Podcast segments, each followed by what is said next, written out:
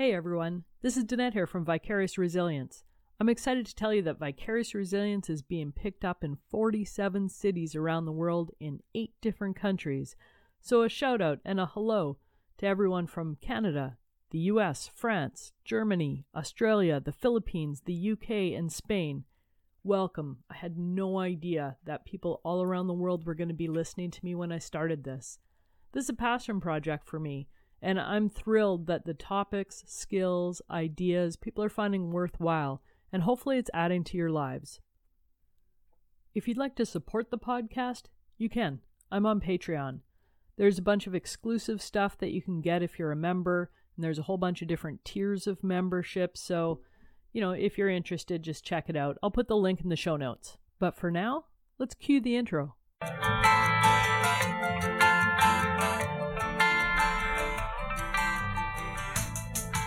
Welcome back to another episode of Vicarious Resilience, where you can learn specific skills to help you face difficult struggles or just daily life.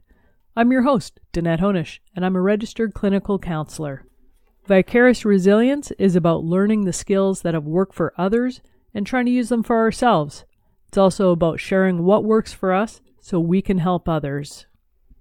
Each individual doesn't need to figure these skills out for themselves let's add to each other's toolbox. I have the opportunity and pleasure today of speaking with Edmund Zutu. Edmund is a counselor, and I've had the privilege of working with him over the last couple of years. He is a, a super interesting and enthusiastic counselor, and I just wanted to pick his brain a little bit about the things he has found as a counselor. But let's start by just talking to Edmund and finding a little bit about his life and what brought him to counseling. Hey, Danette, thank you very much for uh, having me on, on your show. Yeah, uh, absolutely. Uh, it's been a pleasure getting to work with you for the last, last little bit, and I look forward to, to keep working with you in the next future as well. So, uh, uh so what brought you to counseling? Well, I I noticed that I uh, in my previous jobs I really like working with youth and individuals. So and I really appreciate the opportunity to get to know people more, on a more personal level. So I pursued counseling because you know I was really fascinated and with getting to know people more intimately, more personally. Um, you know, beyond just the usual, you know, service level conversations. You know, I've I, I pursued counseling just as a chance to to be connected with others and and to, to I don't know to have that to have that connection with others that we don't we often have in our everyday life. Right. Yeah. Yeah. Just a, a deeper connection than just a something kind of surface. Mm-hmm. Yeah. And uh, when did you discover that you wanted to uh, become a counselor? Uh, it's it, an interesting journey. I, um, you know, my former job, I was a teacher, and I also volunteered for um, for a crisis line, and I really enjoyed the opportunity to get to know people um, to hear their stories, um, and just to have a and from my own learning too, just to have a, a wide perspective of the world too. So um, something about that just kept me drawing towards that field, and and I figured counseling, I just give it a shot, and so far it's working out.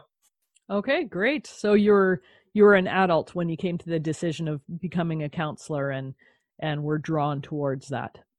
Yeah, very much so. How where did you graduate from? How long have you been a counselor? What are the things you discovered that you didn't know when you went into counseling?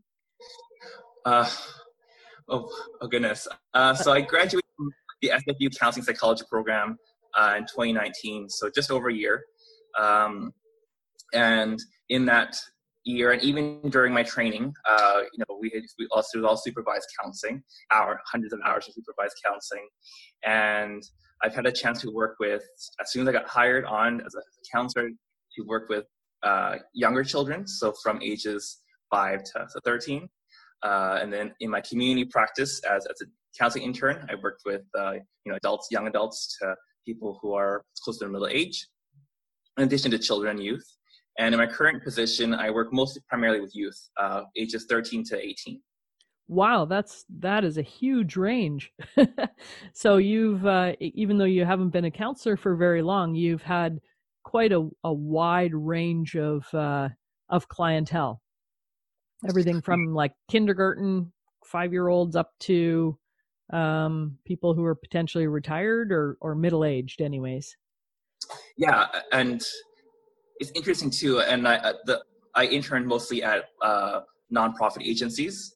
So and I, I work at also a and a nonprofit agency too. So working with um, with people who typically wouldn't have access to counseling services. Um, I've, I've learned there's a huge demand. There's a there's a shortage of accessible mental health services out there too. So it's really really helped shapes. Um, I don't know how we how we perceive mental health and, and access to services. Yeah, yeah, no, I can see that for sure. And you're right, there is a huge need out there, and not everyone who has the need has the the financial uh, ability to be able to pay for private counseling. So um, those agencies do so much good in our communities. Can you tell me a little bit about things that you didn't know before you started counseling or you assumed it would be one way and how it turned out to be something different? Okay, yeah, I, I remember um, going to my first my first position first, even even as an intern, um, thinking, you know, I've, I've, done my research. I found all these great theories. I found all these great lists of different strategies and and counseling techniques and activities we can try. I had, I had a whole I had a whole Google Drive of it, and um, and I can I still have that Google Drive to this day where I had all these books and articles I referenced. And when I started started the job, um, I realized that a lot of strategies and ideas they were great for very specific contexts, but for the most part, um, and professors kept hammering into us too. Like most people, most kind of works is just having that genuine connection, having that, um, you know, therapeutic alliance, whatever you want to call it, people want to call it, um, having that that connection, that that strong rapport is is the most most, most the most effective tool and that was almost like a culture shock to me because I, I, expected um, counseling or just helping others to look a certain way, to look very, you know, very like TV drama. You know, it's, it's yeah. big, big, insights and epiphanies and music plays in the background, and then I realized that's actually not how it works. It's not really how it works, right? Yeah, yeah, you're right. That uh, that personal rapport and that feeling of safety to be attached to you um, is uh, or to be attached to the counselor is um, something that I think people just strive for. You know, there it's a need in people to feel attached and for that attachment to feel safe. And um, so, it, yeah, it sounds like that's what that's what you're finding. That's that is uh, really interesting, and that's something that I've kind of thought a lot about as well. So, when you're when you're working with clients what are some of the different strategies that you go to? Oh there's, there's quite a number. Um, but i think for today we'll focus on the idea of uh, having a playful just a playful or scheduling playtime. Um, and just having a very playful approach with my clients. Um, I think as as as we get older, we tend to forget about the importance of play. We sort of um, feels pressure to always be productive 110% of the time. Yes, that and, is very true.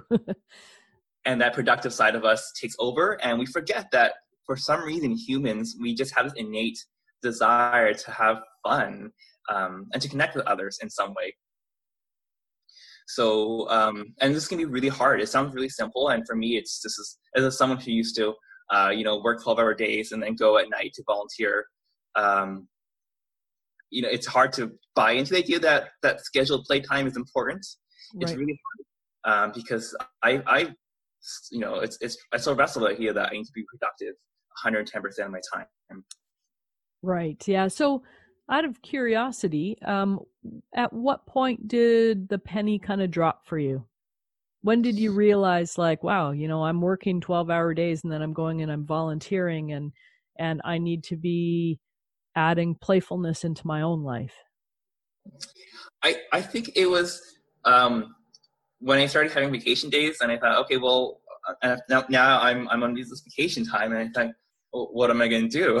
I, I need to do something with my time and then I can't remember where I um, just thinking to myself, you know, I I'm enjoying what I'm doing. I started taking uh, a weekly cycling class in, in my local gym, and I I was sweating. I was way outside my comfort zone. I thought, why am I doing this? Why am I paying money for this person to yell at me while I'm spinning on the machine? I'm like, I'm actually enjoying it in a strange way. I've never been an athlete. I uh, I was enjoying it, and I and I went back to work, and I went back to feeling more invigorated. I felt like, wow, like nothing really changed in my life except I started having these scheduled activities where I felt more nourished um, internally. I felt like I felt more energized, and I felt like when I went back to working with with people I was working with, I had more to bring to the conversation. I could say, "Oh yeah, you know, I started this, doing this, and I started playing um, a video game again." So, and people were interested in that. Like that made me more human. Um, oh, that's interesting. Yeah. So also that you mentioned like getting outside your comfort zone that that you've never felt that you were an athlete and doing something that was athletic was outside your comfort zone and so maybe you can like connect with uh, when your clients are talking about you know feeling uncomfortable about things you can relate more to it exactly you know um, it, remember you know that feeling of being pushed outside my comfort zone and what some person might see as oh it's simple this is an easy activity that we all do um, for someone else who could say no that's very intimidating and uh, you know i need to go slow when i do this. You discovered this idea and started adding it into your own life and then this weird time happened and all of a sudden you know here we are in covid and that gym that you go to got shut down. And uh, so then how did you how did you find play in your life during a time of covid? That's a great question Danette, because i've been also been trying to support um, my clients through covid as well. And of course it's affecting all of us. So i'm that just that i know sometimes some counselors and therapists like to have this uh, disconnection between clients but here's something that's just a global pandemic that's affecting all of us one human to another human um, and I've learned that this really forced uh, forced stuff made us think about um, different ways that we can still find a sense of play um, in pandemic. And it's different when the government is telling us restrict our activities, but um, just going outside, going for a walk, and looking at things that I didn't look at before, really slowing down and say, hey, my neighborhood has a garden here I never noticed, or dusting off these old books I haven't read in a while, or realizing, hey, that old that old Wii system I had kept in the in my storage locker, I can it out again. Um, right. And I'm going to work with mine too. I'm hearing lots of stories at first when it was really challenging too. They a lot of their a lot of their activities, a lot of things that they did for fun um, and distraction, the coping strategies were were limited, and so that first few months was was difficult. I remember having conversations with different people. Um, and for me, it's been really um, rejuvenating, rediscovering uh, different aspects of play. Yeah. Okay. Um, I, I, understand that your uh, that you had done your research project for your master's on resilience, and I'm wondering how uh, how you're finding that play comes into resilience. So, it, um, the interesting thing about resilience I found was that there used, there's a very strong belief that resilience is something that is innate in us. We either have it or don't have it. You know, some people have this something inside of us in our stomach or somewhere in our body that makes us overcome adversity. When really, um, I think Ann Masten really pushed the idea that it's it's more than just that. We all have the potential for resilience, and it's not something we have or don't have. It's an ability to um, navigate our, our our our system, our environment, to find things that work for us and people that can help us or things that work for us. Um, and it's different for every single person. Uh, so what works for one person doesn't work for another person, and that connection, that attachment, like we've been talking about, is what really helps uh, drive that resilience. Um, there's that famous story of of the bus driver who made a big difference. So the bus driver just said to the person, says a child at risk every morning for that child to have someone who would pick them up and say good morning to them was enough to get that person through through adversity. Um, and it doesn't have to be something magical. It doesn't have to be TV drama level stuff. it is just that attachment, that consistency to someone who cares or something that that matters. So for you, two of the the strong points that you're finding with resilience is attachment and connection, and and playfulness. Yeah, like even in my work with people, I will. Sometimes people just we don't want to talk about always the things that are are emotionally exhausting or the ones that are um, we don't want to repeat the stories of of adversity all the time. You know, through the time and place. And so I like to bring in a sense of playfulness. You know, like tell me about like let's talk about your favorite. Let's talk about our favorite things together. Let's talk about the things that make us human again. You know, expanding that story, that those narratives of like, yeah, this this adversity has happened, and I'm showing sensitivity to that. And also, there's there's more to you. There's more to us than just our problems. There's more to us than that. We have uh, we we have this negativity bias to to all the negative lives. Um, let's remember the, the things that we enjoy in life that make life worth living for.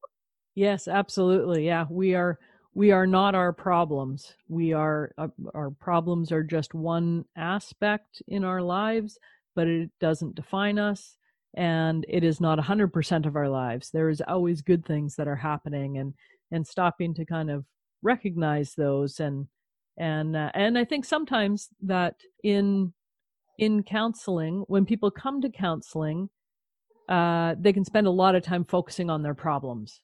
And it it can give the indication that their problems are a 100% of their life.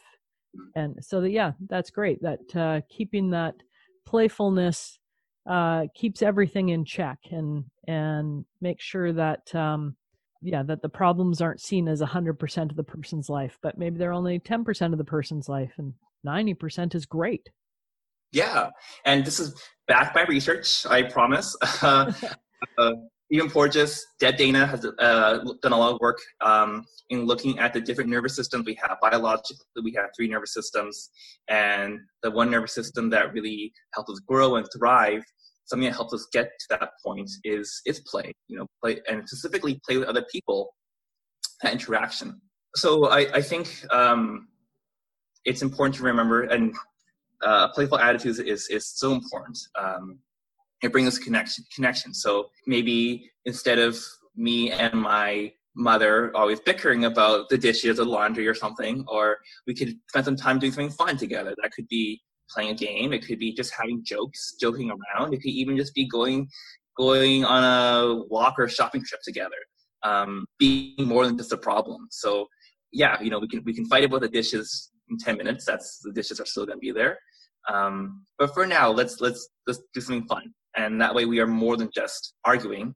We have other things in our lives that are important, and it brings once that playtime's over, we're both cooled off and we both kind of, kind of, of start thinking about things rationally again before um, taking on tackling on whatever's next. The uh, and that's actually that's a really good example of um, right now in in COVID when we're spending a lot more time with our families than uh, than perhaps we have in the past.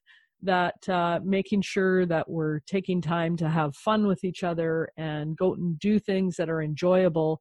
And to be fair, during this time over the last couple of months i have seen more families out bike riding mm-hmm. together and out going like to to parks and having a picnic together.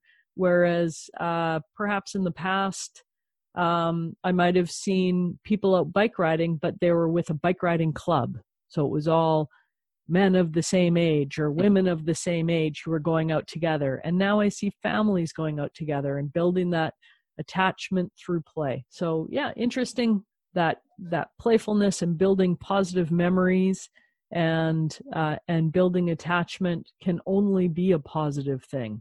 That's um, uh, that's only going to add to our lives. There you go. Mm-hmm. All right. Well, um, thank you very much, Edmund. This has been a super interesting conversation, and you know, I'm I'm sure that over time you're going to have other ideas and things that you would like to share, and perhaps you'll come back as a guest at another time. Okay. Yeah, it's, it's been a great conversation too, Danette. I really appreciate this. It's been very playful. All right. Well, uh, on that note, it is a beautiful day out today, and uh, perhaps it's time to get outside and and go be playful ourselves. So I'm going to sign it off now, Edmund, and uh, enjoy the rest of the summer.